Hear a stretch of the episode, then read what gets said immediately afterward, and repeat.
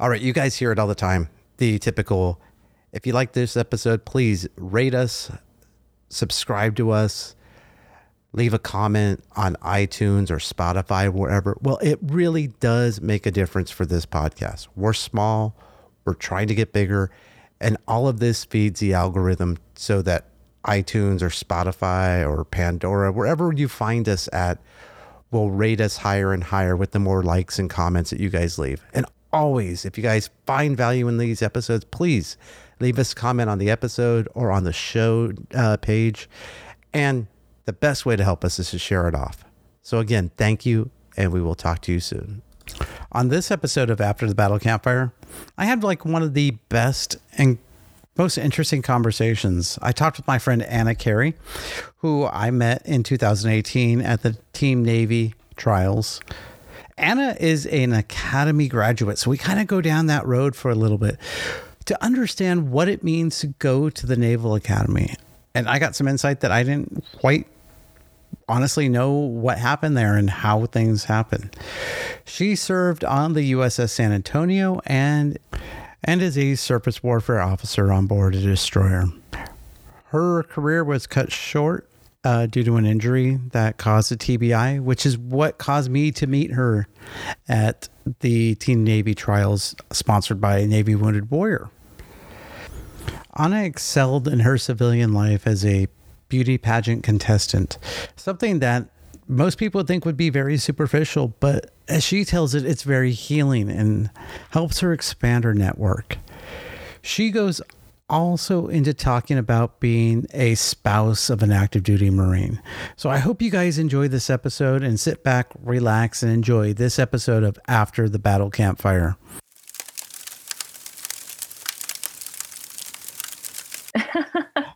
All right, so I'm back again with my friend Anna Carey, who I met 2018. Yes, it? I believe mm-hmm. the, uh, 2018. The Team Navy trials.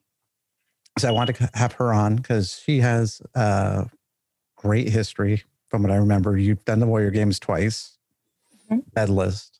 Um, am I right to say you were an Academy graduate? Yes, I was. Okay. Mm-hmm. So uh, let's start at the beginning. Um, where were you? Where'd you grow up? So I grew up a large part of my life in Miami, Florida. And then uh, when my mom remarried, we moved up to Maryland. Oh. So, yeah, Baltimore, Maryland.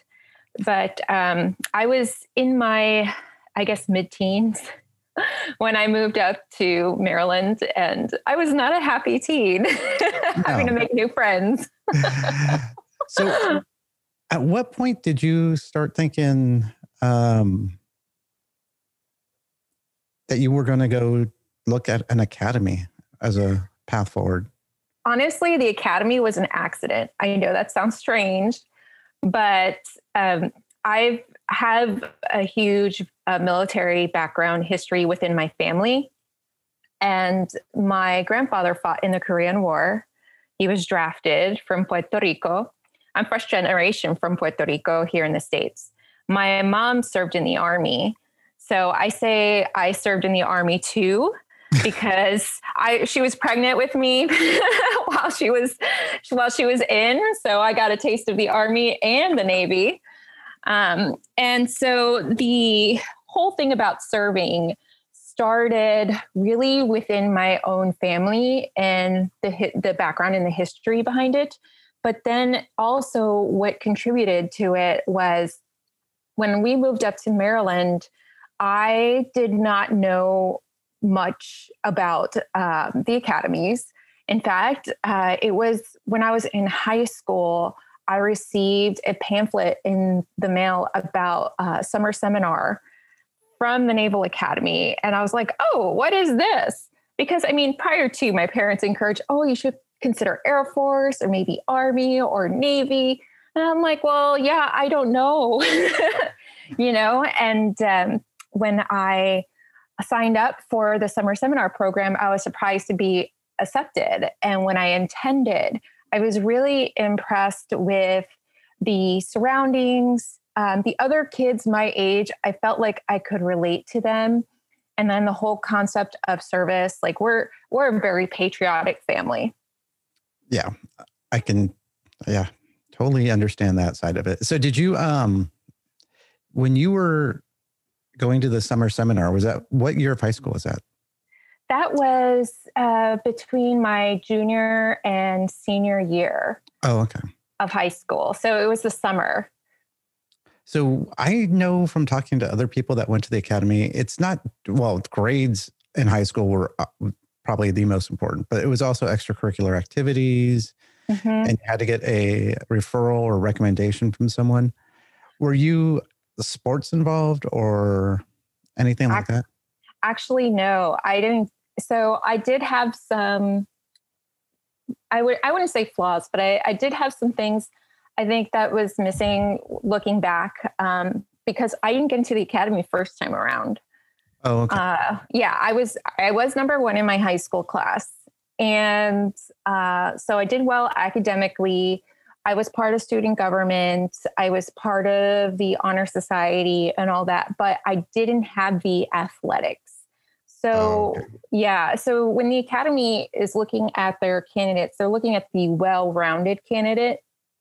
And so they have a background of athletics, leadership, and academics, and just great character overall.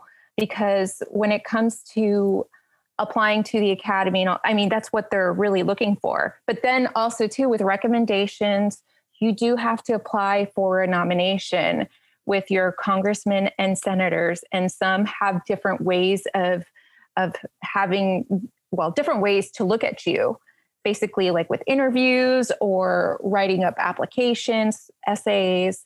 I mean, it varies place to place.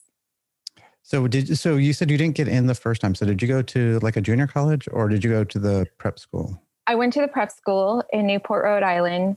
So fun fact, um, I actually got accepted to the Air Force prep school too. I didn't get into the Air Force Academy first time around. And so I've often been asked, like, why did you choose Navy over Air Force? I'm like, well, honestly, Navy picked me first, and I love being close to water. So, um, and when we in 2018 went to Colorado Springs, I was really, really excited because, like, I had never been to the Air Force Academy before. Uh-huh. And this was my chance to see, like, did I make the right decision? And, you know, deep down in my heart, I know I did. Yeah, I'll be honest with you. I think I've I think I've been to the Naval Academy when I was really young, but the the Air Force Academy didn't feel like it had much history or any. It felt like a normal college when we were out there. Mm-hmm. It didn't jump out at me like some of the Ivy League schools or mm-hmm. West Point or Annapolis just stands out as such a like it has so much history behind it. Yes, I agree. I mean, it's still a great school and has a lot to offer, but it just wasn't my vibe. Yeah, no, I totally understand that. So you, um, how was the leaving home to go to the prep school? What was that like? so, okay, I was used to traveling uh, alone uh, with my family. Um, I used to live in Puerto Rico during the summers with my grandmother. So I knew what that was like but I didn't know what it was like with you know how they create a brand new family for you so that was quite an adjustment uh, people were asking what what bubble did you come from it was definitely a big culture shock but um, it was a good experience so did you have to go through uh, meps and stuff like that like uh... mm-hmm. I had to go through MEPS. I, I, and then I had to, I was enlisted as an E3. And um, then we had to go through some indoctrination too uh, at the prep school to get us ready and get us geared up. So were you not considered a midshipman then? No. At the prep school? Oh, okay. Mm-hmm. So how was how was showing up at that doorstep? Which part, Mid- midshipman or? or? No, no, no, at the prep school. Oh, at the prep school. Um, it was definitely definitely eye opening, but I knew I wasn't alone in it. So it's interesting because I still have strong bonds with the people that I went to prep school with. Um, and it's also interesting to see who made it and who didn't, you know, at the end of the day. So, So you said that you were enlisted as an E3. So were you serve then? That if you failed out of the prep school, you were sent out to the fleet as an enlisted sailor? that's the hypothetical. Yes. Oh, okay. That that's according to my contract. Okay, dang. I didn't realize that that was the thing. So Yeah. there there was an incentive to to passing. the academy. Yeah. Yes. two two completely different um, tracks there. So, did you do any history or research on the Navy once you committed to going to the academy, or were you? Actually, no. I was just like, this is it. This is me. This is what I'm meant to do. And I didn't know what I was getting myself into. So, what year did you end up at the prep school? Uh, I went there in, so I graduated high school in 2001. And so I went there the summer of 2001 and graduated in 2002. Oh, so you were there for 9 11 then Yes, at the prep school. at the prep school. So, you joined in peacetime. No Mhm. idea that we were about to start a 20 plus year war. Mm-hmm. Um, and you know, parents were probably like, "Okay, cool, you get a free education." Mm-hmm. How did that conversation change after you uh, after 9-11? After remember what you were 9/11. Oh my gosh, yes, very, very um, distinctly. And it was really hard for us too. Um, it was really hard for us. So when we were at the prep school, they call us midshipman candidates, even though we have our different ranks, you know. Um, and it was difficult to see all of this happening. And we knew we were close. But they said, no, your job is to focus on school and get ready for the academy. But we're like, but we could help with recovery efforts. But yes, I remember distinctly, like in the classroom, I was, I had a free period. And then I remember one of the professors coming out, oh my gosh, you know, one of the towers have been hit. And we were all bewildered. And then classes were canceled, then everything was shut down.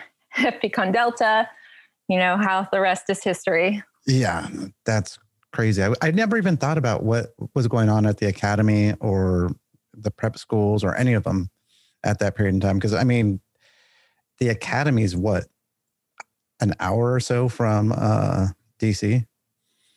I would say about, yes. So I mean, that same mentality of we can help. The, the Pentagon's been hit, and they're probably in that same boat that you guys were. Like, can we do something? hmm So, what was a what was an average day like at the prep school? At the prep school, uh, so we would have morning formation and then go to breakfast. And then we would attend our respective courses. Like it would be like almost a normal college, but not quite, but with a, all the different military requirements. So, at the prep school, are you doing like drill and ceremony, marching to class, or is it kind of more We- free? Well, we we I remember doing drill and ceremony. We we practiced that. Oh, you might have a, a friend come over. I have a cat. So Oh, that's fine. My That's cat's totally fine. asleep on the couch right next to me. awesome. Yeah, so she might make an appearance. And okay, so um, but I'm trying to remember if we actually did very much a drill during the year. I know we did it during our training and indoctrination, but I can't too much after the fact. I, I guess what is the where I was going with that was more of were they prepping you for um, the stuff that was going to come at the academy on the military side? Yes, they were. They did a really good job of it too. So, how long were you at the prep school then? Uh, about 10 months. Okay, okay, so it's a basically a year to get you Mhm. spun up. So, did you have a lot of fleet returnees, guys who had been in on the enlisted side for a long time, and then Yes. They they had um, a lot of fleet returnees, part of the um, prep school, and then they went to the academy that route. So you show up as are you showing up as a plebe then when you get to the academy or are you a second? Yes. As oh. a plebe, everybody does. It doesn't matter if you had your first year, second year of college, they'd make you start as a plebe. So how was that experience? oh my, um, that was uh, interesting. I wasn't a fitness buff, which is, like I said, my background was not very much in athletics. Um, so that was that part of it was challenging for me.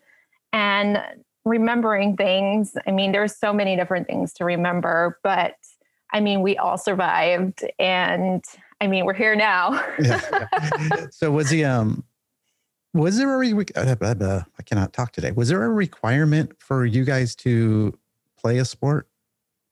Uh, yes and no. So if you weren't doing a varsity sport, you would be doing an intramural sport of some sort. So uh, varsity sport being like football, baseball. Yeah, varsity sport, football, baseball, like the division one. Oh, okay. Um, track and field, cross country crew. And then the intramural sports could be, I mean, rugby and um, some other different types of sports. Oh, okay. Okay. So obviously the the education, the academic side is probably second to none there. It's very good. So as you're going through, um, I know I worked with some academy uh, midshipmen in 2005 at Camp Pendleton. They did their summer on board Pendleton. Mm-hmm. Um, at what point in time are you guys being asked, or I don't even know if you are asked, which service you're you're showing interest in? Because what I guess a lot of people who may not know is there's the Naval Academy is both for the Navy and for the Marine Corps. Where that is correct. Go. Just like naval aviators are both uh, Navy and Marine Corps. I know they hate that. I like, to, pick on them about it. It's okay. I'm married to a Marine, non academy grad, so we give each other a hard time. But um, so he, at what point in time uh, do you have to make that commitment between uh, Marine Corps or Navy? Or Navy. So you have an option to choose at the beginning of your senior year, and oh, okay. you prioritize like your top three. Like, let's say, for example, I wanted to be a pilot. Pilot would be number one. I would want to be an NFO, then maybe marine pilot or whatever, and then the very last one. So you it's it goes in a particular order, and of course you have to meet certain requirements. Uh, for being a pilot, you have to take an NFO. You have to take a placement exams. Um, also, if you want to become a Marine, there's certain requirements in, during the summer that you have to do. Also, Navy SEAL, you have to pass certain tests during the summer or during the year. And um, SWO, uh, well, I mean, I'm not sure what the requirements are now, but at least we had a strong foundation throughout our years at the academy of practicing how to pilot ships. So uh, NFO is Naval Flight Officer and SWO yes. is uh, Surface Warfare Officer. Yes. Basically, you're going to be, the end game would be to be in command of a ship. Yes. I'm assuming. So, um, your first summer, what did you end up doing? I'm trying to remember. I believe I went on uh, the yard patrol boats. oh, the little, the yeah, little the little YPs. Yeah, I did summer school because I wanted to knock out some courses. I wanted to lighten my load.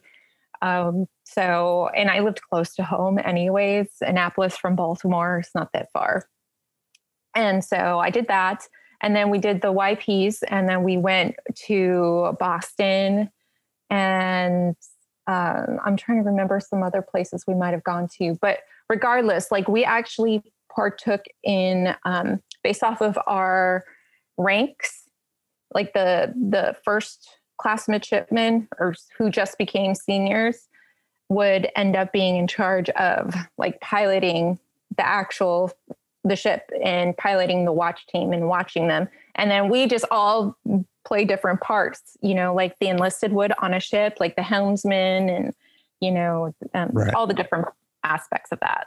Right on. That's kind of cool. So, uh, so did you know surface warfare was where you were going to end up? Like, where you wanted to, or? No, I didn't.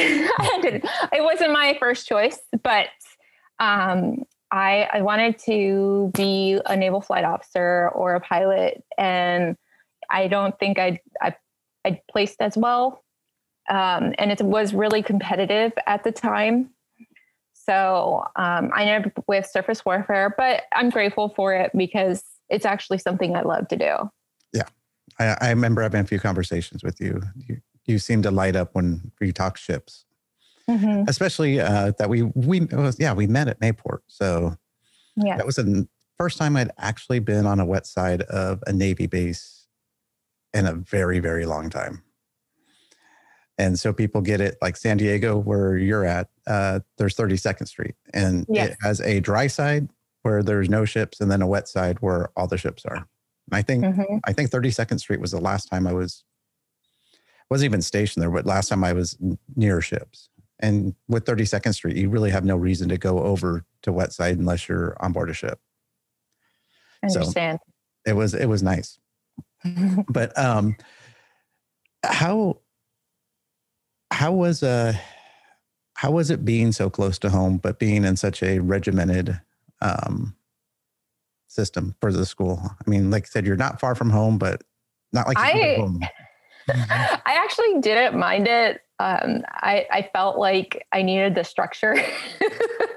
Ironically enough, I, I I tried to get away from home as much as possible. Not that there was anything bad, but I, I was very independent and I had a mindset that I'm going to make my own way one way or another. And I have to set the example, not just for myself, but for my family.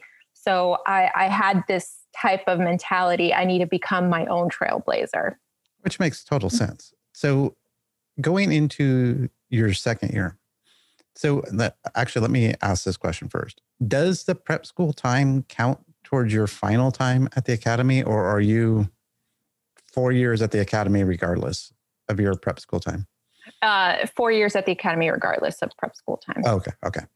So going into your second year, um, as a what sophomore now, are you considered? Are you getting more leadership responsibility over like the new plebes that come in, or is that not till like your third or fourth year? No, you you start responsibility right away uh, which is good. And that's something I loved about the academy uh, as a midshipman. You, as you, and it was gradual too. It wasn't immediate. And we also had leadership courses and ethics courses that we had to take throughout the year to help us problem solve different things that could have that have happened in the past within the fleet and just in life in general. Oh, okay. So did they um were all the classes taught by professors and or officers or did you have some of these military classes that were run say by senior enlisted people uh, i think they were mostly uh, professors and senior officers okay so you guys were exposed to a lot of uh, high level thinking right off the bat then mm-hmm. and then um, for your second uh, summer did you try something new or did you stay with the uh, surface warfare I I'm trying to remember. Um, so I did something slightly different. Um, it, I I forgot what it's called now. I think it was was it PROTRAMID. It might be something different now. But um, where you spend one week with the different areas. So one week subs, one week um, with the Marines, and then I think one week with surface warfare. Okay, because yeah, I think that's the I think that's what the guys who came out to Pendleton did because they were out there. There was like two different groups that came out for like a week at a time, and they needed uh, corpsman support. So. Mm-hmm. Yeah, they were different. There was two distinctly different groups. It was probably the same thing that you're talking about. How did you like the uh, Marine side? I was not a fan. it's Marine Corps not for me. I mean, I appreciate them; they're their own different breed, but it wasn't my thing. you didn't like the outdoors and camping? uh, I love the outdoors. I don't like camping outdoors. so, uh, out of all of those um, different uh, areas that you were trying out. Did you find anything that you that really drew you to it that you didn't expect it to? Actually, uh, yes. So what's interesting is submarines. For the first time, and we were, I feel like we were the guinea pigs with the women. Women couldn't serve on submarines. And so they had us midshipmen go on the submarine and we stayed overnight and everything. And I actually loved it, but it wasn't an option. I mean, I could have gone nuclear surface warfare, but I mean, I didn't want that, you know? Uh, so becoming a submariner definitely drew me in oh, with nice. that week. Did you guys actually go out to sea on the subs or was it? Yes. You guys. Oh, okay. Nice. We did. And that was pretty neat. Nice. Yeah. I, that something that, um, not a big fan of the whole being locked in in a pressure tube underwater. Have you ever climbed in a torpedo tube before? No. it's not very comfortable.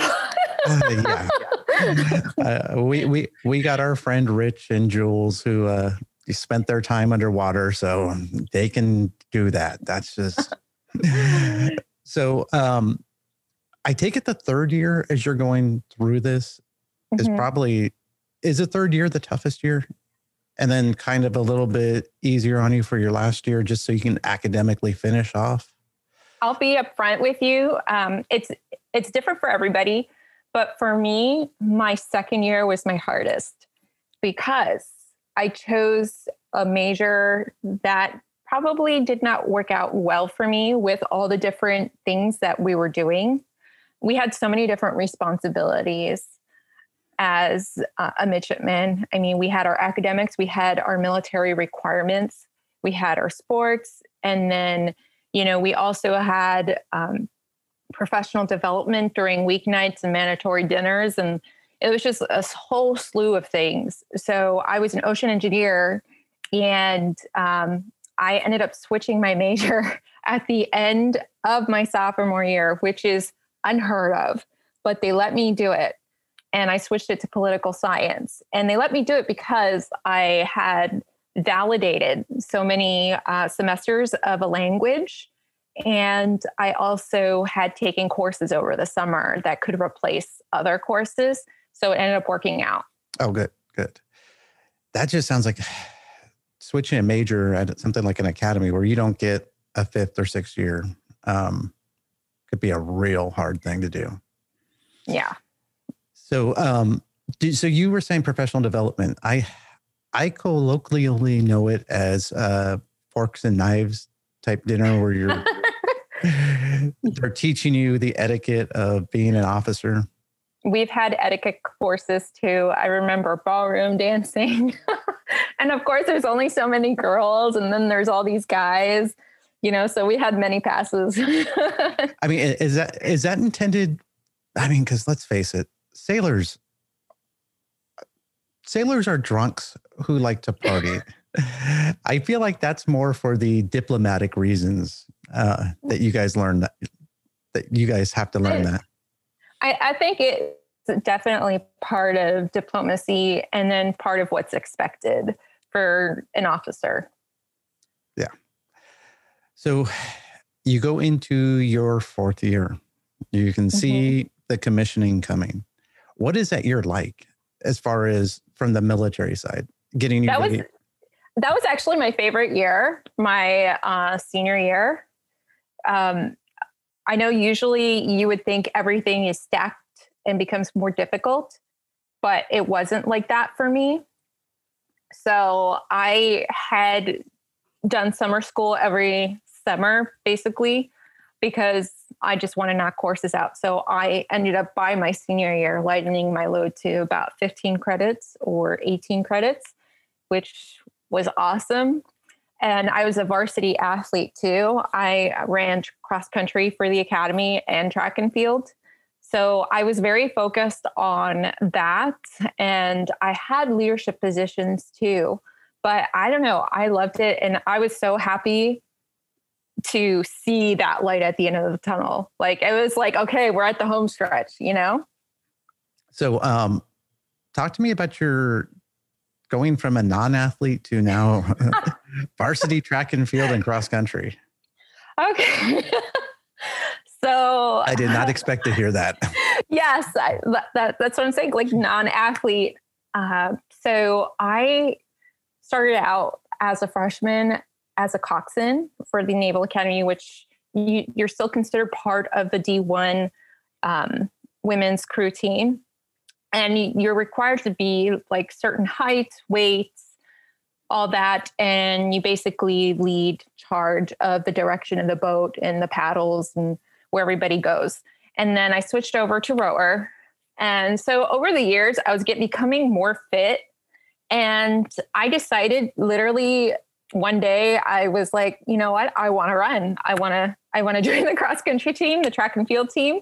So I started running with um, other girls from the team, and I would join them at practices. And uh, it took me two times to make the cross country team. So second time I made it, uh, and track and field I I've made it as well. Actually first time around um, because that was after my first round of trying for cross country. So I was fit enough at that point in time. So until you brought up uh, these other sports, the only time that I was really considering um, like traveling while you're at school would be something like the football team because that's what we see on TV. Mm-hmm. Um, were you guys as traveled, I guess, as uh, as like the football team? as far um, as for meets and for events? Well, not as traveled as the football team, but we were definitely traveled. I was gone frequently uh, for different events.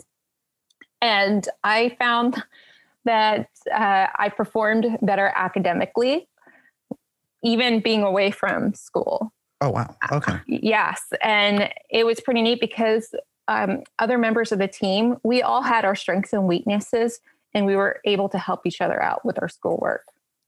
So, as far as from the athletic side, um, there there's not very many um, people I can think of who went on to a professional career right outside of the academy. I think there's one or two um, mm-hmm. football players, and um, I should know his name off the top of my David Robinson because he's yeah. here in San Antonio uh, for the Spurs. But I feel like at most colleges, those athletes, those high profile athletes, are treated in a different way. Was there any distinction between like the football players and just a normal midshipman? Did they get? Well, I would say this is a tough question because when it comes to sports, we know what brings in the most money is the football team.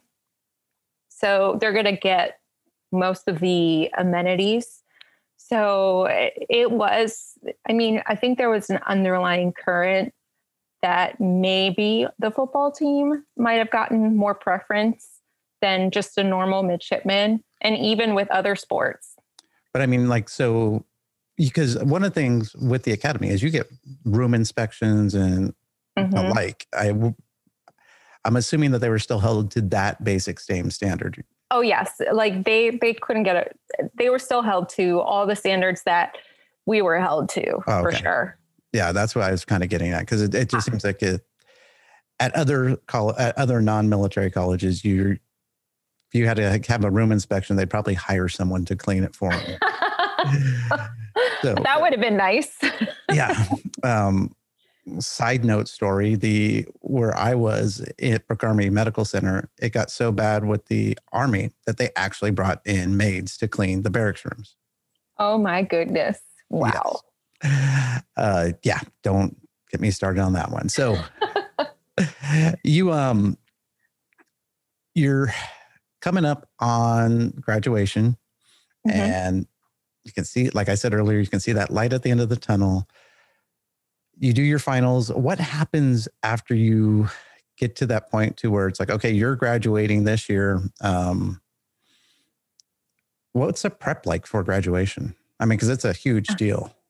Yes, we so we go through once our finals are done, we go through a series of uh, rehearsals. So we have to go through that. And also, to um, we go through talking once we uh, get our service selection. We we kind of I remember we segue into our respective areas with the respective senior officers with that service selection and they inform us what to prepare for so that that was another piece of the puzzle that I might not have added earlier. So it adds another dimension, I guess, to help us prepare with going out to the fleet. So is anyone ever um, that you're aware of ever not put in on their top three? Say they put in uh, surface warfare, undersea warfare, and um, naval flight officer, and then we're told you're going Marine Corps. I've heard stories, but not anybody that I've known of. Okay, okay. I was just kind of curious. I mean, it's they're doing their best to keep you within your top your top three. They're not trying to surprise you at the last minute. I take it. yeah. No. Thanks for the great education. Now you're going to go be a Marine. Woohoo! Yay! No. Um. So. So how was how was that day? I have to ask. Um, Oh. I'm assuming is there. I was elated. It it was probably hands down one of my happiest days in my life. I I just it was a lot of hard work to get to that point. A lot, a lot of um, sweat and tears. Really, I mean, I've had I've had other classmates, believe it or not, tell me that I wouldn't make it. Oh, so yeah, there I've I've I've experienced that um, during my time there, and ironically enough, they didn't graduate with me. So it's just it was just one of those feelings like ugh, sense of relief. I'm ready for my next part of my journey. Yeah. so did um, like I said, your your family was there. I assume. Did you? Mhm. Did your mom give you your first salute? Actually, no, it was my stepfather. He he fought in uh, Vietnam. So, Oh, mhm. Nice. So you are the first. I'm a, I'm getting this right. The first in your family to go Navy, and the first academy graduate. Mm-hmm. Nice. That's correct. So uh, here you are. You're graduated. You're a brand new shiny butter bar. um, what did it set into you at all that we were at war? Yes, I knew we were at war, but at the same time, that's what I signed up to do. You know, I I knew that anything was possible, anything could happen, and I knew I still had a lot to learn. So I knew the gravity of the responsibility I was going to take on. So I was I was a bit scared. I'm not going to lie, um, but I remember reporting to my ship in Norfolk, Virginia. It was the USS San Antonio. It was six months young. It had just gotten commissioned not that long ago. And I showed up. And in my orders, it said I was supposed to be in operations. They're like, Congratulations, you're going to be the auxiliaries officer. and I was like, What's an auxiliaries officer? I Oh was actually going to ask you the exact same question.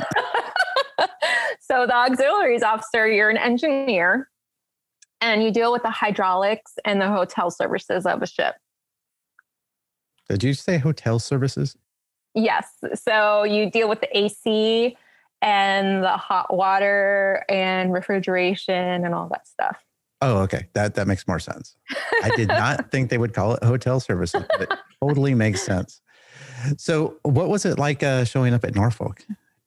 Um, it was, I had family come with me and help me move. So it made it easier that way. But I felt like this was some brand new adventure that I didn't know what I was doing at first. And when I showed up, I remember later on, my guys told me, they're like, we thought you were 18 years old. You look so young. I'm like, no. He's they're they're like, are you old enough to drink? I'm like, yeah. I was like, thanks, guys. So, um, as a young, brand new ensign, are you for the ship? Are you quartered on base, or are did they send you out in town right away? yes, we're we're out in town right away. And then of course we have our staterooms established too on the ship. So I have to ask: um, Did you did you board the ship correctly, ma'am? Your first time. Yeah. Oh yeah. You, you got a salute, you know, the the the ensign and then I've, request I've, permission to come aboard. I've, I've heard a lot of stories about freshly minted uh, butter bars that have not done that correctly. oh no. So, um, tell me about your first time underway. I surprisingly did not get seasick, but I I really enjoyed it. I on the YPs, which was my really first first first time of going underway. I used to get seasick all the time, and then Those are tiny boats, right? I know they're super tiny. They're super tiny. But I was really surprised that I didn't get seasick and I was like, wow, this is awesome. I can I can do this. I can do this. But I I really enjoyed it. I mean, we did so many different operations uh, because we were a brand new ship. I mean, we worked with the Marines, we worked with the Navy SEALs. We we did so many different things that normal, I guess, normal brand new butter bars wouldn't experience their first tour. I think, and I don't know if you were there. It was either 2000, early, late 2007, early 2008. I got sent up to the Bob, Bob Woodruff Foundation for their event in New York City. Mhm. And I want to say the San Antonio was in port in New York City because they That were using. correct. And I We remember there. we took a tour of it. We were there. So I may have said hi to you and not even realized it. Mm-hmm. Likewise. That's crazy. So um you guys I'm assuming you guys were up there for was it for Fleet Week?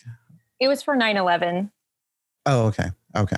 hmm And we were, uh, and and they were talking about at that time taking pieces from uh, the towers and putting it in the USS New York. Right. Oh, okay. I remember that. Yeah, that they were Mhm. using some of the steel from the towers. hmm So the San Antonio was the first in its class. It's a, I forgot what it is. It's like an LHA. LPD, LPD, LPD. 17. Yes. So um again, you have this running thing with being around Marines. So it's a gator freighter, uh, for lack of a better way. It's a marine transport ship. hmm Did you guys do a lot of stuff with the Marines in your first tour? I did. I was actually responsible, and it was really cool for for the because we were testing with the USS San Antonio um, with AAVs and the Marines. The what is it called? Uh, I don't remember the official word for it, but it was it was literally the ship was in motion and we were dropping AAVs. So Nice. So you were doing like um oh god. Yeah, they were going out the well deck, right? yeah, they were going off the well deck, well deck operations, all that other stuff. But it was really neat to be responsible for, you know, being out in the water and then giving directions of where the AAVs to go and all that stuff. So it was more than just ship driving. You know, it was really knowing your stuff in the marine, kind of like the amphib side, and then knowing your navy side. So it's where the two worlds combined. So did um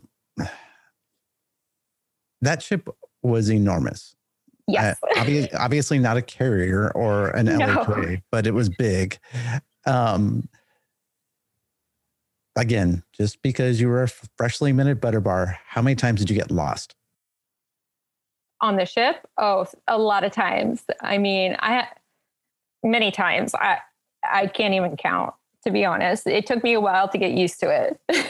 I, I, I know chiefs and senior chiefs who, when they go to new ships, still get lost. So nothing wrong with that. So did you guys do a uh, a float? Like um I'm not an East Coast person, so I forgot what they're called, but like on the West Coast, uh, Westpac, Hmm, Like, did you do a med float like into the? Did you go into the Gulf? Not with I didn't with the San Antonio. Um, I did with my second tour on a destroyer. I was on a destroyer then, but with the San Antonio, I actually ended up transferring out like four or five months before it went on deployment. Oh, okay. So your time there uh, it sounds like that was really kind of what formed you, gave you your initial sea legs and taste. I and I loved it. I really did. I loved working with my guys. I loved engineering and I never knew I would love engineering. and I had, you know, you you remember how large that ship was. I think it's I think it's 684 feet long. But it's I mean, I had 11 to 13 people responsible for all of the hydraulic services, all the hydraulics, the and you know, those those things are super important with marine operations. So you were dealing with like HTs and boatswain's mates and Mm-hmm. Okay. So you were deep in the in the bells of the ship. Mm-hmm. Different A gang. I was going to say that. Di- di- different than the uh different than the Anna I know. yeah, there's there's a lot of people who don't know that, but it's So- true. So you leave there what 2006 7 Uh, actually, 2008. okay so you you leave in 2008 um and then you go to your second ship Mhm. or do you do a short I go to my, I have to go through some training uh, to get me readied up for the combat systems for Aegis. So they send you to uh, Dahlgren and they send you to the appropriate track based off of the ship that you're going to, whether which destroyer or which cruiser, which modification it has. And so you're in Dahlgren for a period of time. You have to pass that. And then you're sent to your ship. So you knew you were going to go into cic then Uh, well, that's what I thought. You know, um, I was originally supposed to be um, CIC actually for the San Antonio, and that didn't happen. So I knew anything was possible going my second tour. Uh, I was slated to be a training officer, so I, I also had to be a training, go through training officer school. So I went through that in Norfolk, Virginia. Ironically enough, both tours were in Norfolk, Virginia. okay that's not too bad so mm-hmm. just didn't even have to move your house Yes, thankfully. so you went to a destroyer which is it was very the- small yeah, it was much smaller. And the technology was definitely way behind compared to the San Antonio. And so that was an adjustment. you would laugh because um, on the San Antonio, you can have multiple nets at the same time and talking. And I remember looking at the IVEX you know, on the destroyer, I'm like, how do I use this?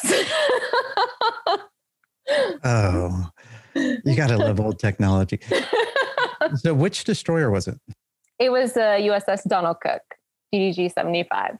Okay. So did you guys go up north at all? Like up to the North Atlantic? We went to, so I actually met up with the ship in Nova Scotia, Halifax. Oh, okay. So you really did get to go up north. yeah. Yes. The, the reason why I'm asking is because there's always these great iconic pictures. And in fact, I just watched uh, Greyhound on uh, Apple TV with uh, Tom Hanks about the about the convoys operations that the destroyers did. And always looking at those iconic pictures, you see the waves crashing over the bow of the uh, destroyer. And you had mentioned something about being seasick on the small boats. How was that for you? I actually did pretty well, except for one time we were in the Mediterranean and we were experiencing seas over 14 foot and up. That's when everybody was feeling like, oh. So, In the Mediterranean? Wow. I didn't think the Mediterranean got like big seas for some reason. I believe it was the Mediterranean. I'm pretty sure it was because we're we're coming close to leaving. Um, we're headed towards Portugal, but um, we were going to stop at Portugal because of the bad seas. So. Oh, okay. So, um, how was that first cruise that you did?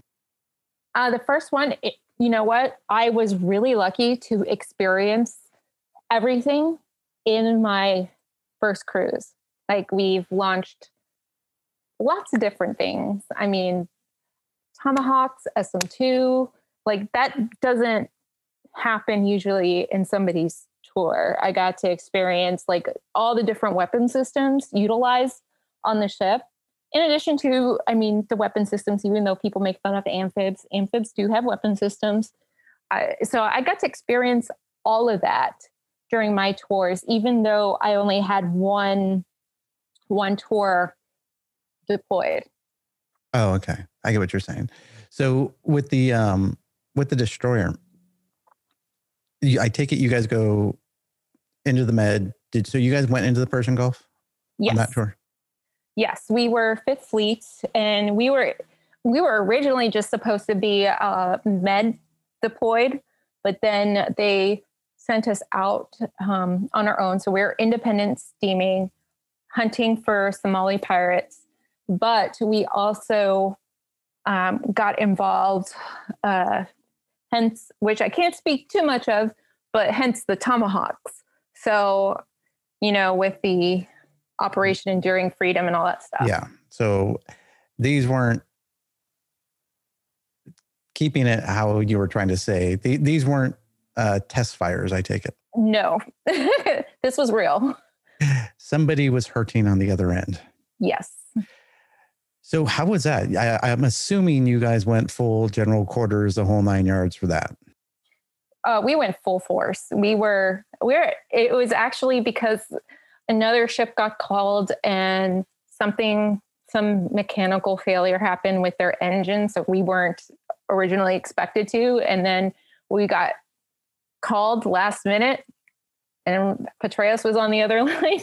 It was really cool. I mean, it was a wonderful experience. I mean, I shouldn't say um, that launching tomahawks is a great thing because I know somebody else is hurting on the other side, but I, am just grateful during my career I got to experience that.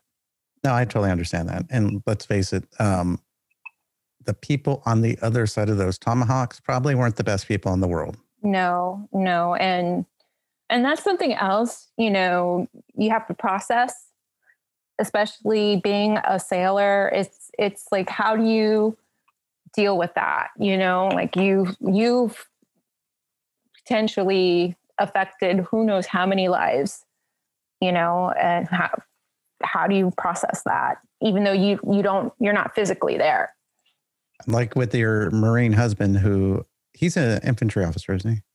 Actually, he's aviation maintenance. Oh, okay, okay. Um, with the marine side, you know, that's kind of their job.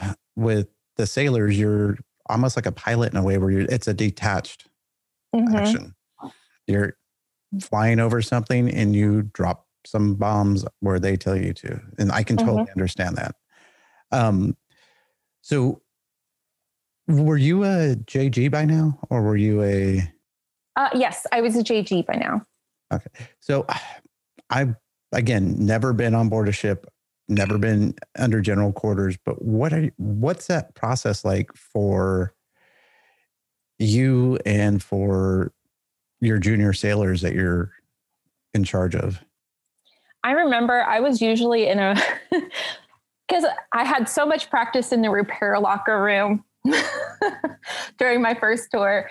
They had me they had me there my second tour.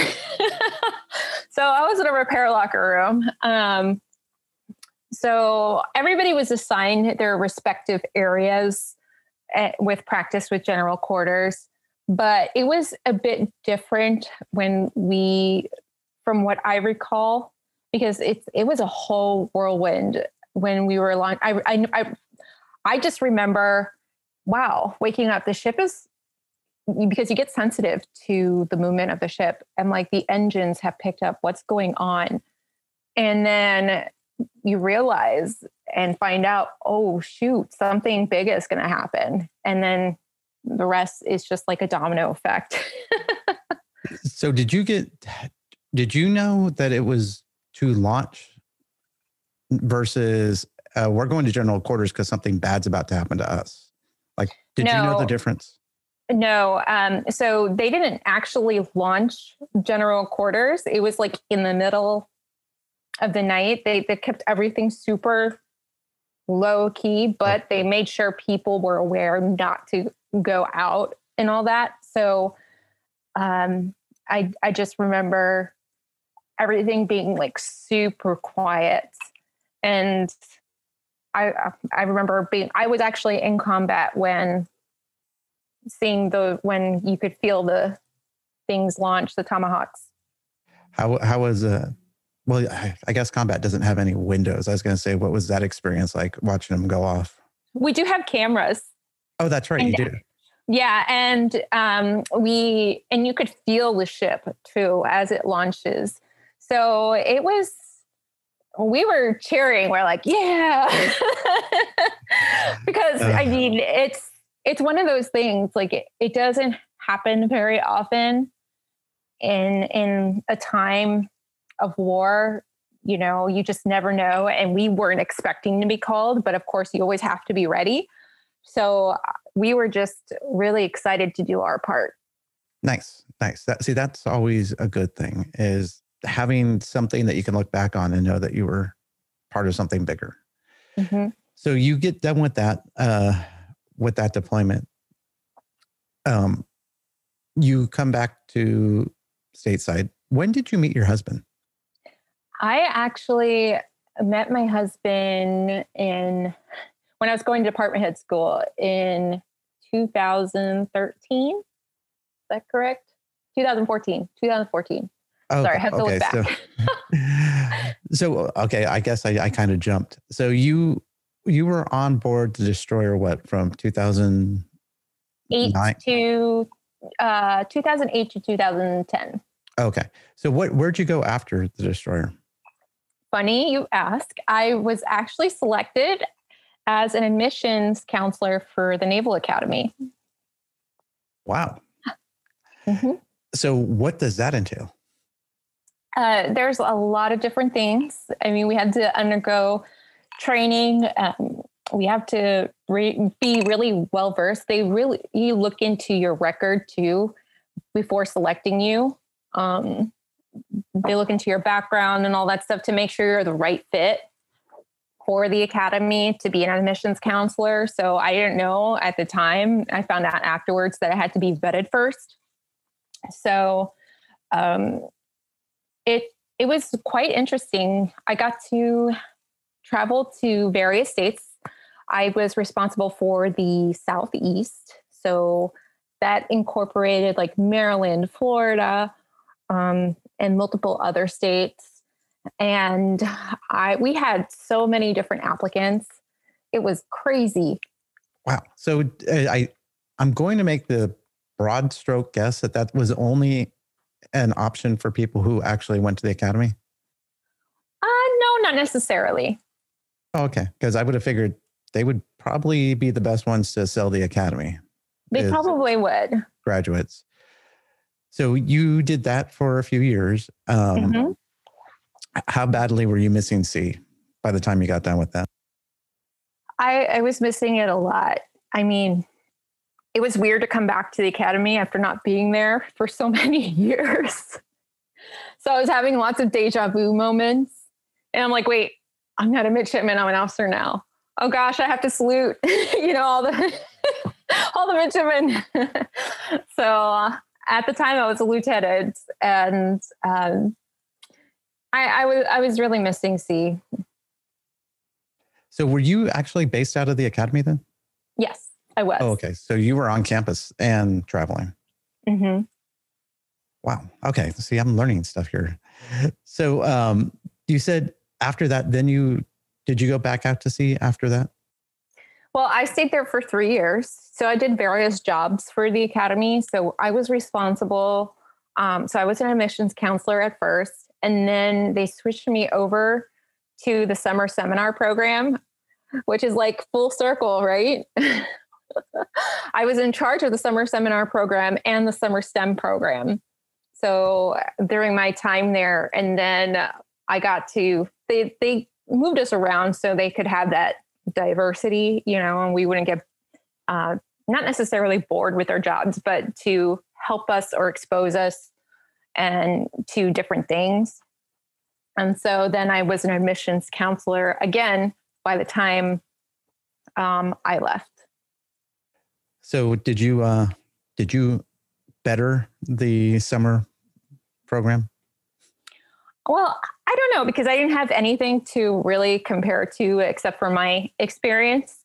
So uh, I had a lot of fun choosing the midshipmen and working with the midshipmen. And then, you know, it was hard trying to pick the applicants because there were so many wonderful kids out there. You know, not everybody gets the opportunity because it's quite the selection process also for summer seminar and summer STEM.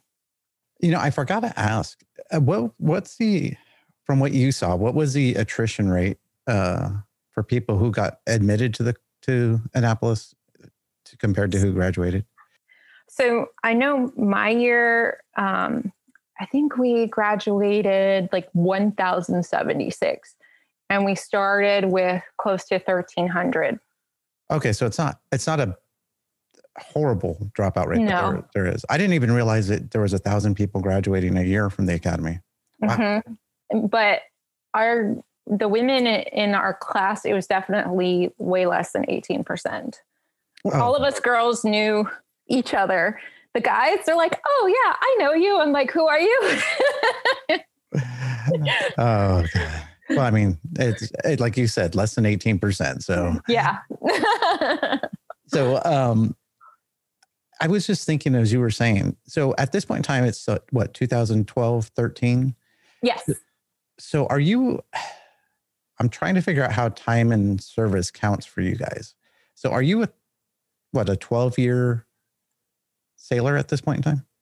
Well, they don't count our time in service from the academy to our overall time in service. So what counts is once we commission. okay. So at that time, by 2013, I was seven years in. Okay. I, I was just curious because uh, mm-hmm. uh, try and think how, like on the enlisted side, time and rate and time and grade uh, mm-hmm. means a lot. And I was thinking for the officer side, you got an extra four years on you just from the academy.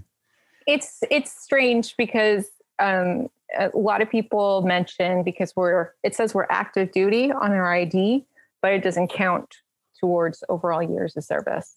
Okay. Okay. So at the end of the uh, at the end of the academy thing, you said that you went to department head school where you met your husband. Yes, I did. I did. I went. We had to go through. So I was selected to be a chief engineer of a destroyer, which I was excited about because I loved my engineering experience on my first tour, and um, so I, I had to go through Dahlgren again. They make you everybody go through it to to refresh or learn new things. And that's a couple months long to three months, I believe. And then um, I went to Newport, Rhode Island to get started on all my courses. So on a destroyer, um, the CEO is what, a lieutenant commander or commander? A commander. So a chief engineer is a pretty high level um, is a pretty high level spot on board a, a ship like that, right? A pretty senior big, spot. It is a big responsibility. Um, usually, your time there, um, if you do well, you, you're looking at being selected for lieutenant commander. So you're at division school. You meet this Marine yes. I it yes, I did meet this Marine. He was actually in school at the time.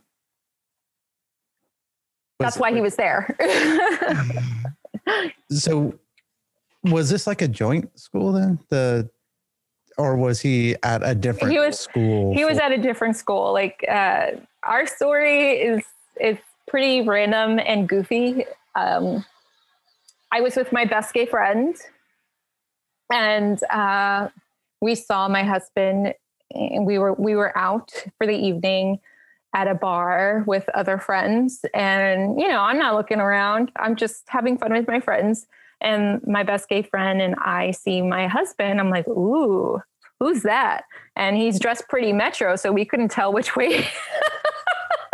which way he went. so I mean, it ended I'm up working out in my favor. you need to make sure to share this with all of your husband's Marine Corps buddies. oh boy, he's gonna kill me. but I mean, that was our opinion, and um, we then he had to go to North Carolina the next day. Like we literally met um, for what 16 hours, and then he had to go back, and then we stayed in communication and Skyped for a few hours, like nearly every day, and um, three months later we were married. Oh wow. hmm And now we're at seven years. How much physical contact did you guys had? For, Not not too much. that's crazy. Mhm. But so, um, in in his defense, have you ever seen most junior Marine Corps officers in their quote unquote appropriate civilian attire? Yeah, they, They were are stuff all- too tight. Pretty pretty metro. yeah, it's true. Yeah. I don't think he realized it then. I mean, you you can tell you can tell a boot lieutenant um, pretty quick. Yes, I, I did card him. I card him to make sure he was an officer, and he said he was a first lieutenant. I'm like, let me see your ID. He was actually a second lieutenant. Oh, lying to a senior officer. Yeah, but I mean, a month later, he was. He's like, but I'm promoting in a month, and I'm like, you lied to me.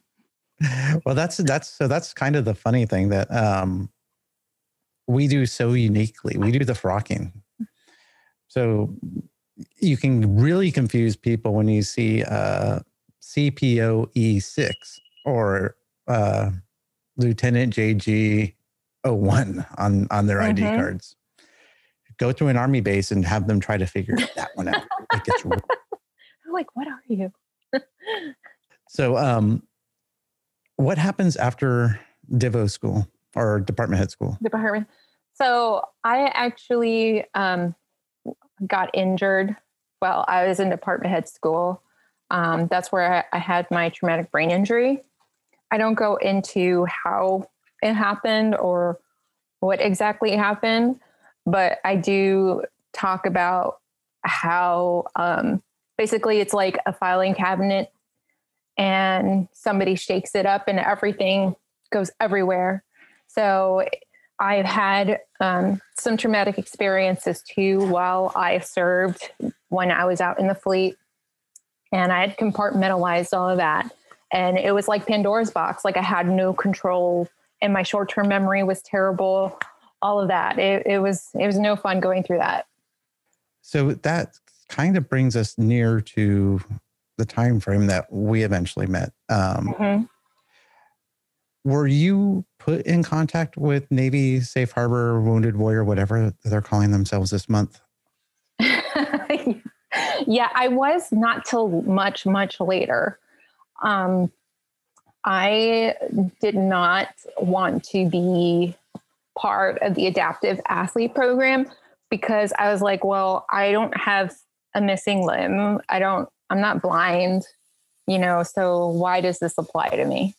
You know, I, and I know it sounds terrible to say, but I think it's even more relevant if you think about it with the invisible wounds or invisible illness because there's a lot of things that appear to not seem as they are.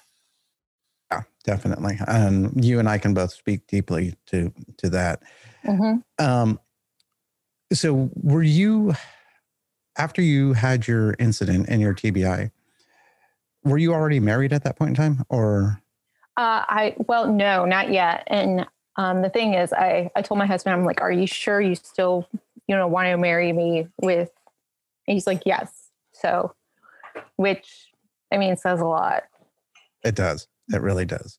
So, were you, without going into detail, were you hospitalized then, or were you kind of a walking TBI? I was a walking TBI. Um, I, I I don't think I was treated properly um, when I went, and when I finally got the appropriate treatment, they evaluated me and they found that my processing was impaired and some other things, you know, and I had to go through brain training and all of that.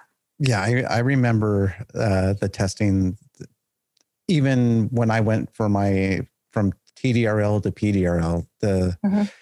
what so what was that 2015 16 it just they still haven't gotten it down yet as far as evaluating TBIs.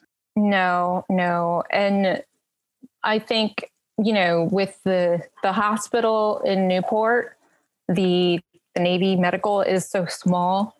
So they didn't realize I guess how bad it was. Like I I have chronic migraines to this day from that TBI. Like I didn't have migraines. Oh wow. Yeah. Yeah.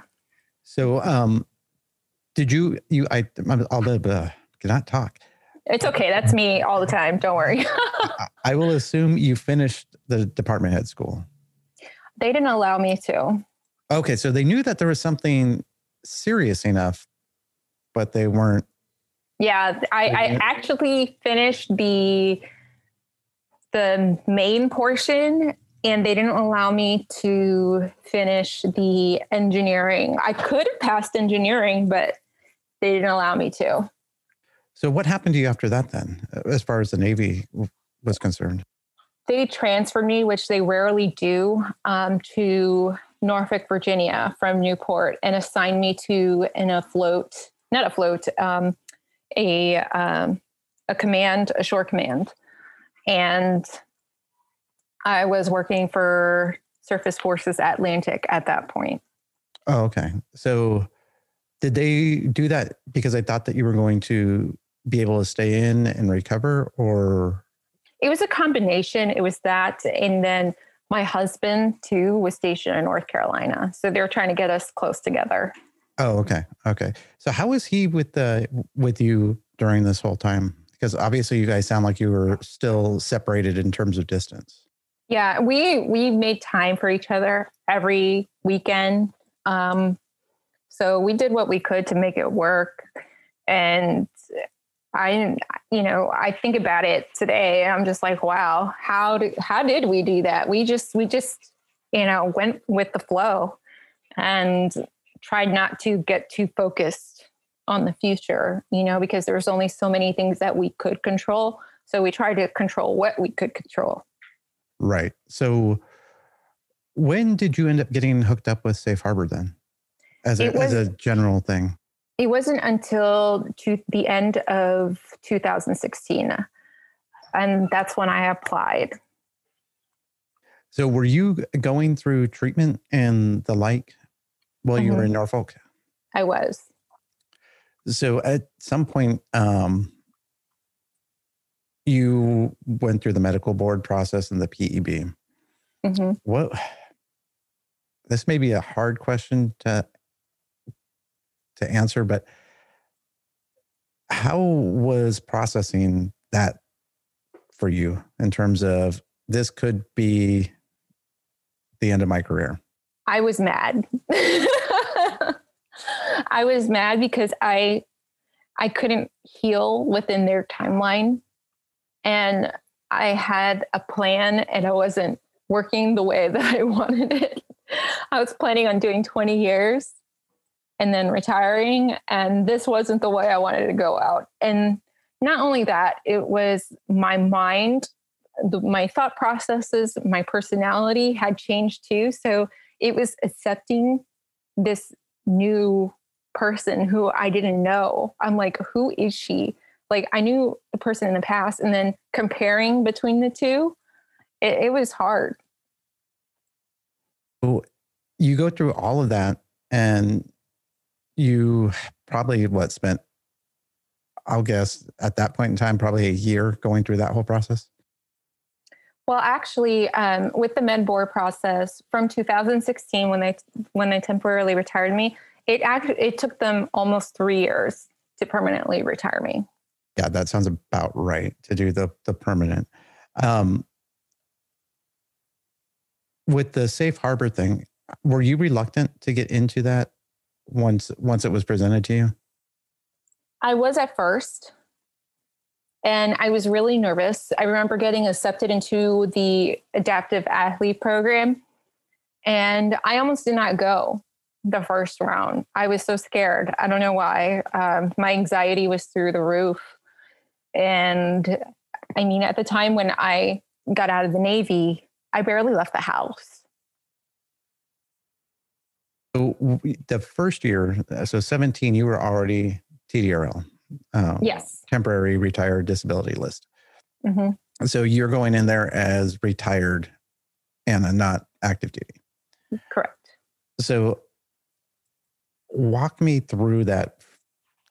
The was it a camp or was it a tryout? It it was a camp, and then I was then later again invited for the tryouts. Okay, so what was that first camp like for you? We did I'm trying to remember exactly what we did, but all I do know was uh, at first I was really guarded uh, with everybody because I'm like, who are these people who know each other? because, you know, they're very warm and welcoming. And I was just like a closed book. I'm like, you know, not, not that there was anything wrong with them or anything. It was just me. And like, I don't know how to act right now. you know, um, but they were very friendly. Uh, I had a blast and it kind of opened me up a little bit, slowly but surely. Like if you were to meet the Anna from the first time she went to Navy camp, adaptive athlete camp to now, you wouldn't recognize the same person. Yeah, I feel I feel like there's a lot of people out there that have gone to a camp and completely changed. Mm-hmm. Um, what did you think of the coaches?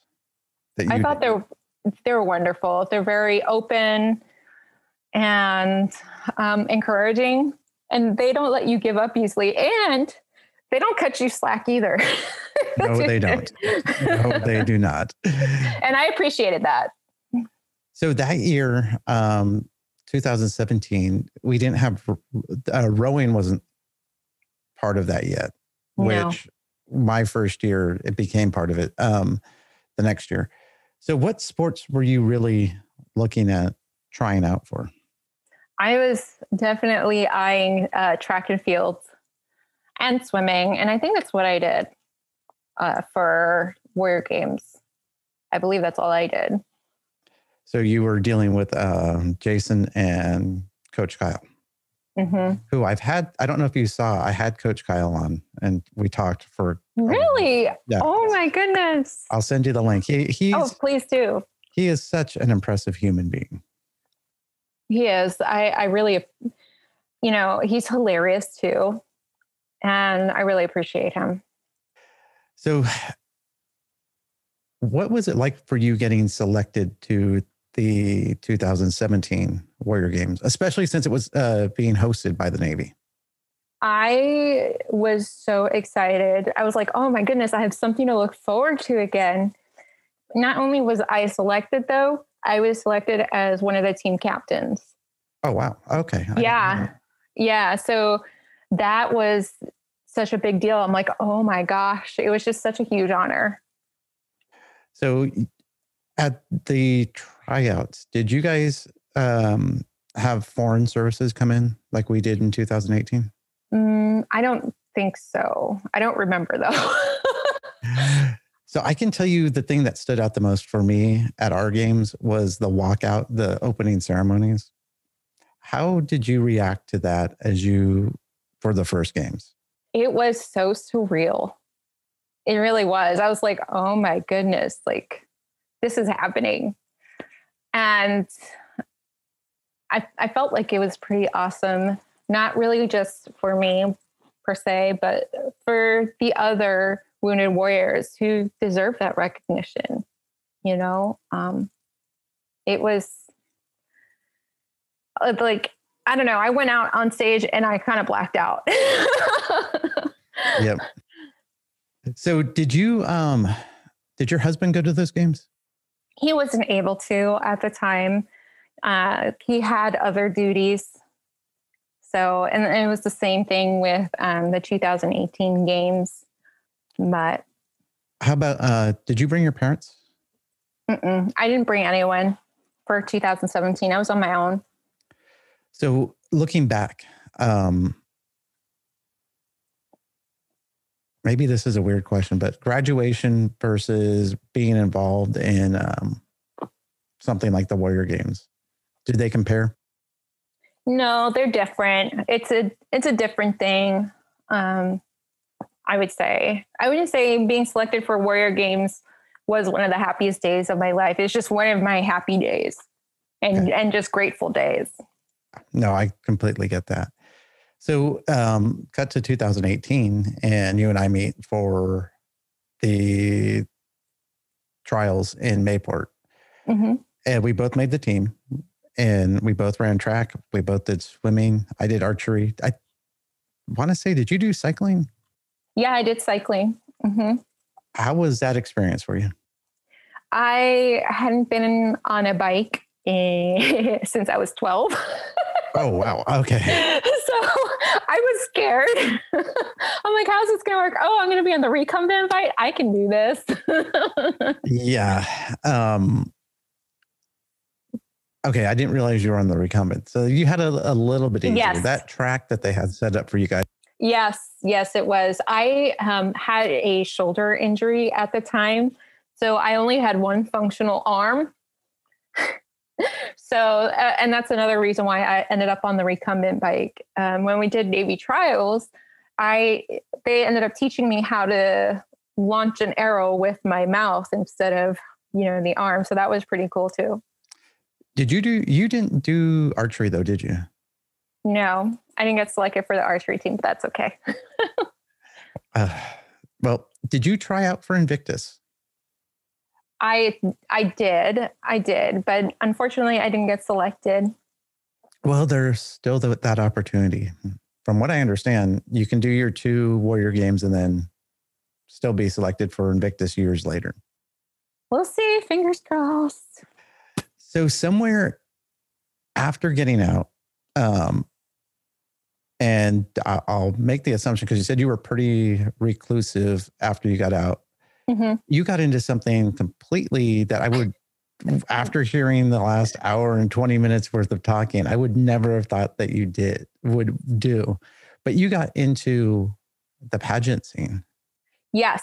Uh, so the doctors were like, Anna, you need to get out of the house.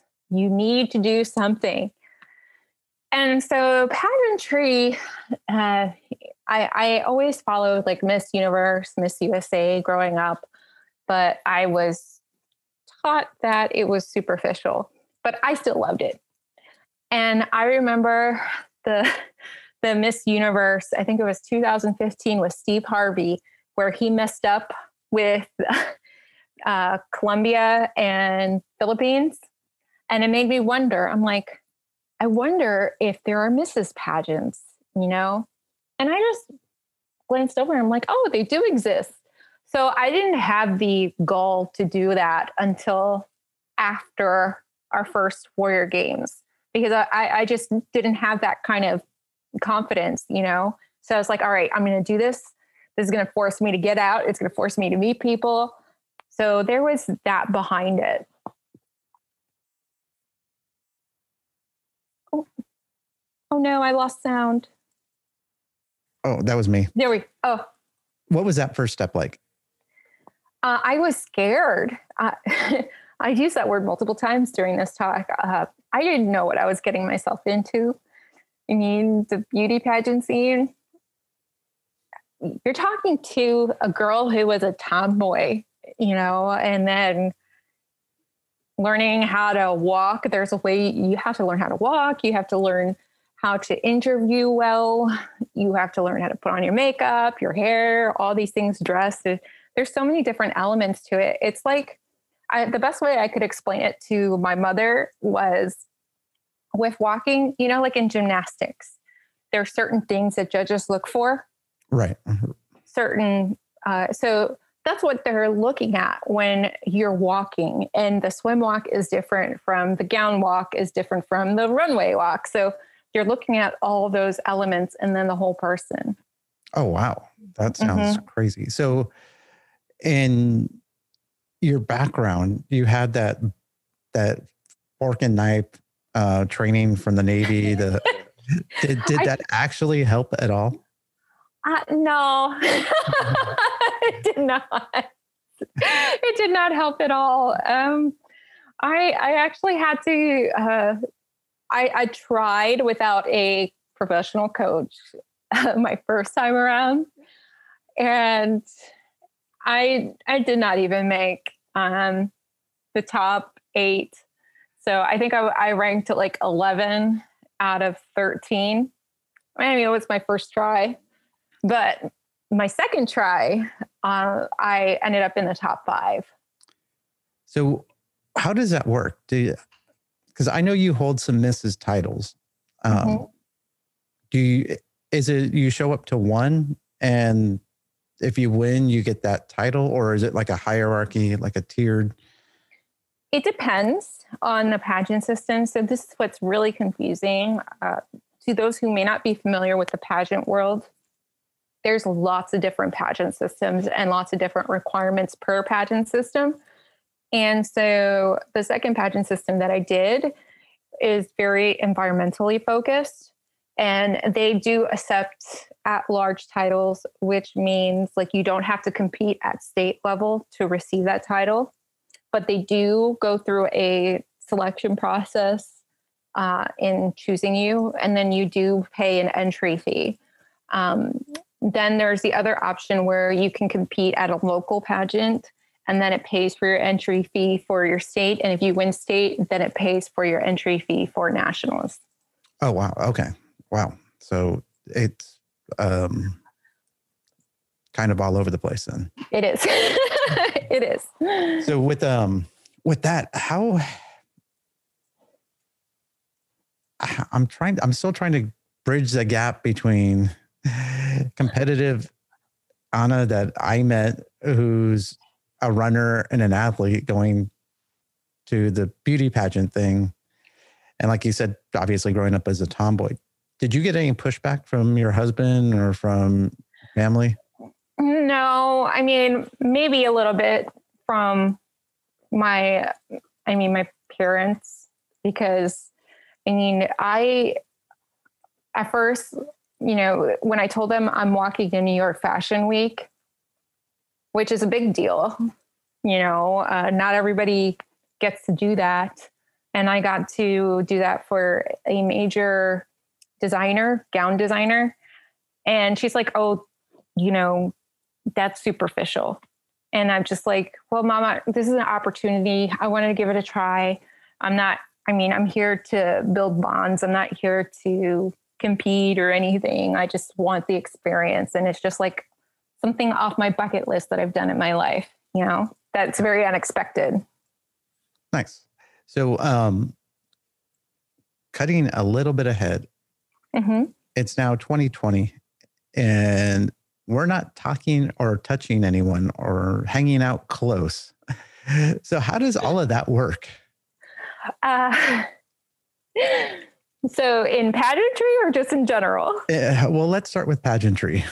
Okay, so I actually worked with one of my family members and we started Project Mask, which was at the beginning of the whole COVID thing, at least in the United States in March. And we tried to make sure that nurses, doctors, basically first responders, uh, military personnel and those in need um, who couldn't supply themselves uh, with masks got masks. So we ended up supplying over 216,000 reusable masks. Oh wow. So yeah, like we, I, so I ended up being kind of like the logistical person, making sure things got where to where they need to be, or sometimes talking in between people. A lot of time I was the intermediary person. okay. So now, are you doing like are the pageants Zoom or Well, they, so some, stopped? well, some, okay, so some have done virtual, but what's interesting with my system, uh, they pushed back the Mrs. Pageant to Florida uh, in January, this past January, and we did our interviews virtually. And that was a different experience uh, because, you know, we're used to conducting interviews in person but I actually rather enjoyed it because I'm like, well, that that's said and done, you know, and now we just show up to compete. You know, all you have to do is just have fun, dress up, and walk on stage. so what what do you what would what would you say to some um, young sailors, whether they're enlisted or officers, who are female and are looking at this as an option to try? to try. I and and believe it or not, um, I've been asked this question: How is pageantry and the military similar or different? I'm like, well, there's some similarities. There's some decorum that you have to have, leadership you have to have, community service, and there's also a certain walking style you have to have an appearance. Like there's so many things that are similar but just different you know there's these expectations. Um, i say with pageantry if you really want to just explore something different and figure yourself out and just try new things give it a try once you know at least once and then decide whether it's for you or not. I continue it because it helps me like grow my network. I feel like i'm a part of something and i think when we get out we feel like we've lost that. Definitely, definitely. So, um, and we're like one big brotherhood, sisterhood. And so in pageantry, it's it's it's a sisterhood kind of thing. And so I've developed some new friendships that some of these girls are now my best friends, which is pretty neat. Oh, nice, nice. So, um, I'm to jump over to one other subject, Sure. and it didn't even hit me until probably about 20 minutes before we started talking. So, you are a spouse to an active duty Marine. hmm Um, I'm assuming that in the last five years or so, there's been some deployments and some uh, Mhm. to places that may not be the best place in the world, even though he's not doing frontline stuff. hmm were you you were well you were kind of active duty going through your medical issues so as a spouse who was also active duty do you feel like it helps that you know especially as your time on board the san antonio and you kind of see what marines did? Hmm do you feel Yes. like it, it was a better it was easier for you than say someone who was a complete civilian who married uh, a military member I, I do think it makes it easier. Uh, I do have to ask him sometimes to explain certain acronyms. I'm like, whoa, whoa, whoa, I don't speak Marine speak. Break it down, please. but um, yes, I, I do believe it. It makes it easier. And then, I mean, there's sometimes like every service does things differently. You're like, that doesn't make sense. But it is what it is. You just adapt and overcome, and you just get used to that from your own experiences. What what do you what would you tell some of your friends who are married to to Marines who have no idea? Have you become kind of like the translator slash ombudsman? I mean, uh, no, not quite yet. I, I mean, honestly, since I've moved here um, to San Diego, we moved August of 2019, and then the pandemic hit. Like, I have not oh, I didn't. I, out. Yeah, I, I just thought you moved in like early 2019. Yeah, no. And then it's all good, but I haven't gotten the opportunity to really get to know uh, the other spouses. So, but I do, what advice I would give is definitely communication. I know sometimes on accident, I mean, it goes both ways. We forget to tell each other things. But I think if you keep the communication lines open, I think that will make all the difference. Yeah, I, I think that's probably a good thing for a lot of things, not just the marriage.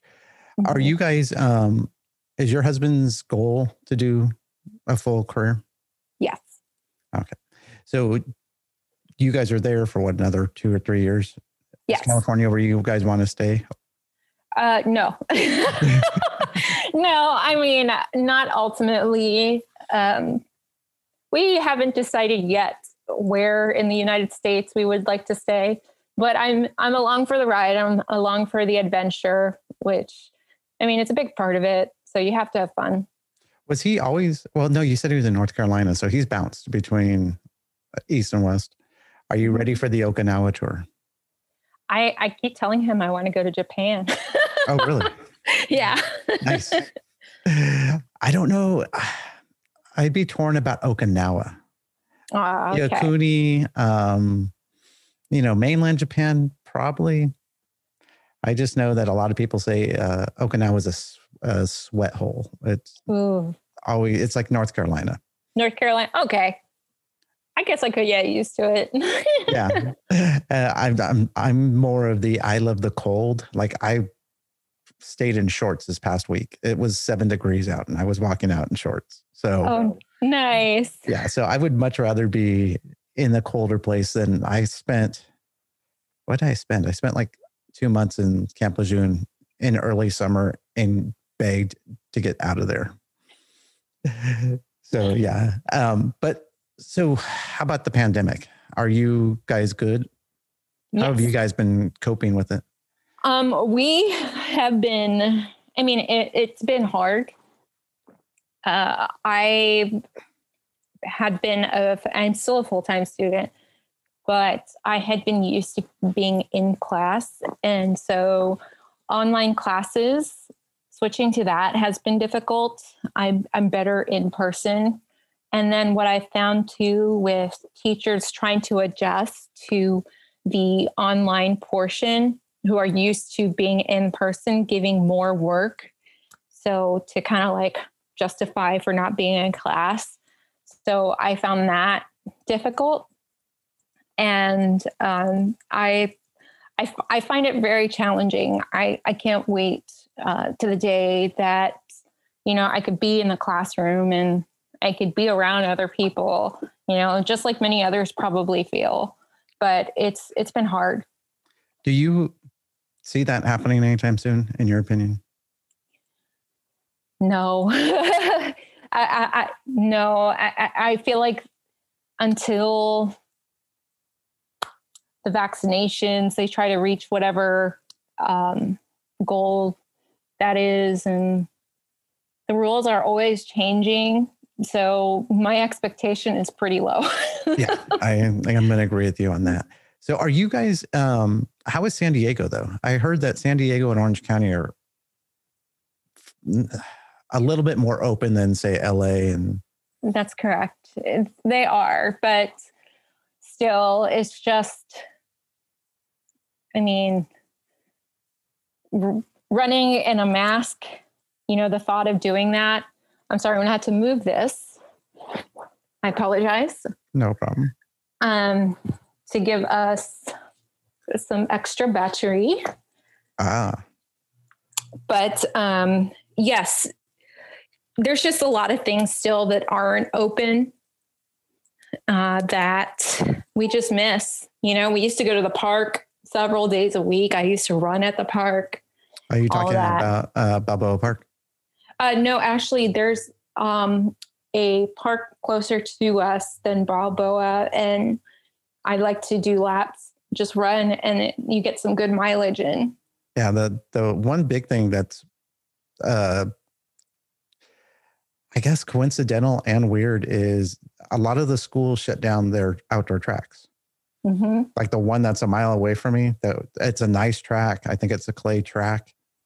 They're doing construction, so they kind of shut it down while construction's been going on on the campus, which is on the other side of the campus. But then when COVID hit, they locked the whole gates and the college that I was training someone at, they started kicking people off the track. And it's like, you guys, this is outdoors exercise. I don't understand what's going on.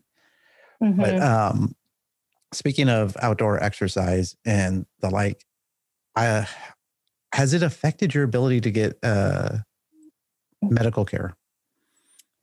Uh, yes and no. Uh, so what I do appreciate is they the VA has transitioned with vir- virtual or video medical care, which I actually don't mind having to travel to the VA. I mean, not everybody loves going to the VA. I, I think most people don't. So yeah, I avoid it like the plague.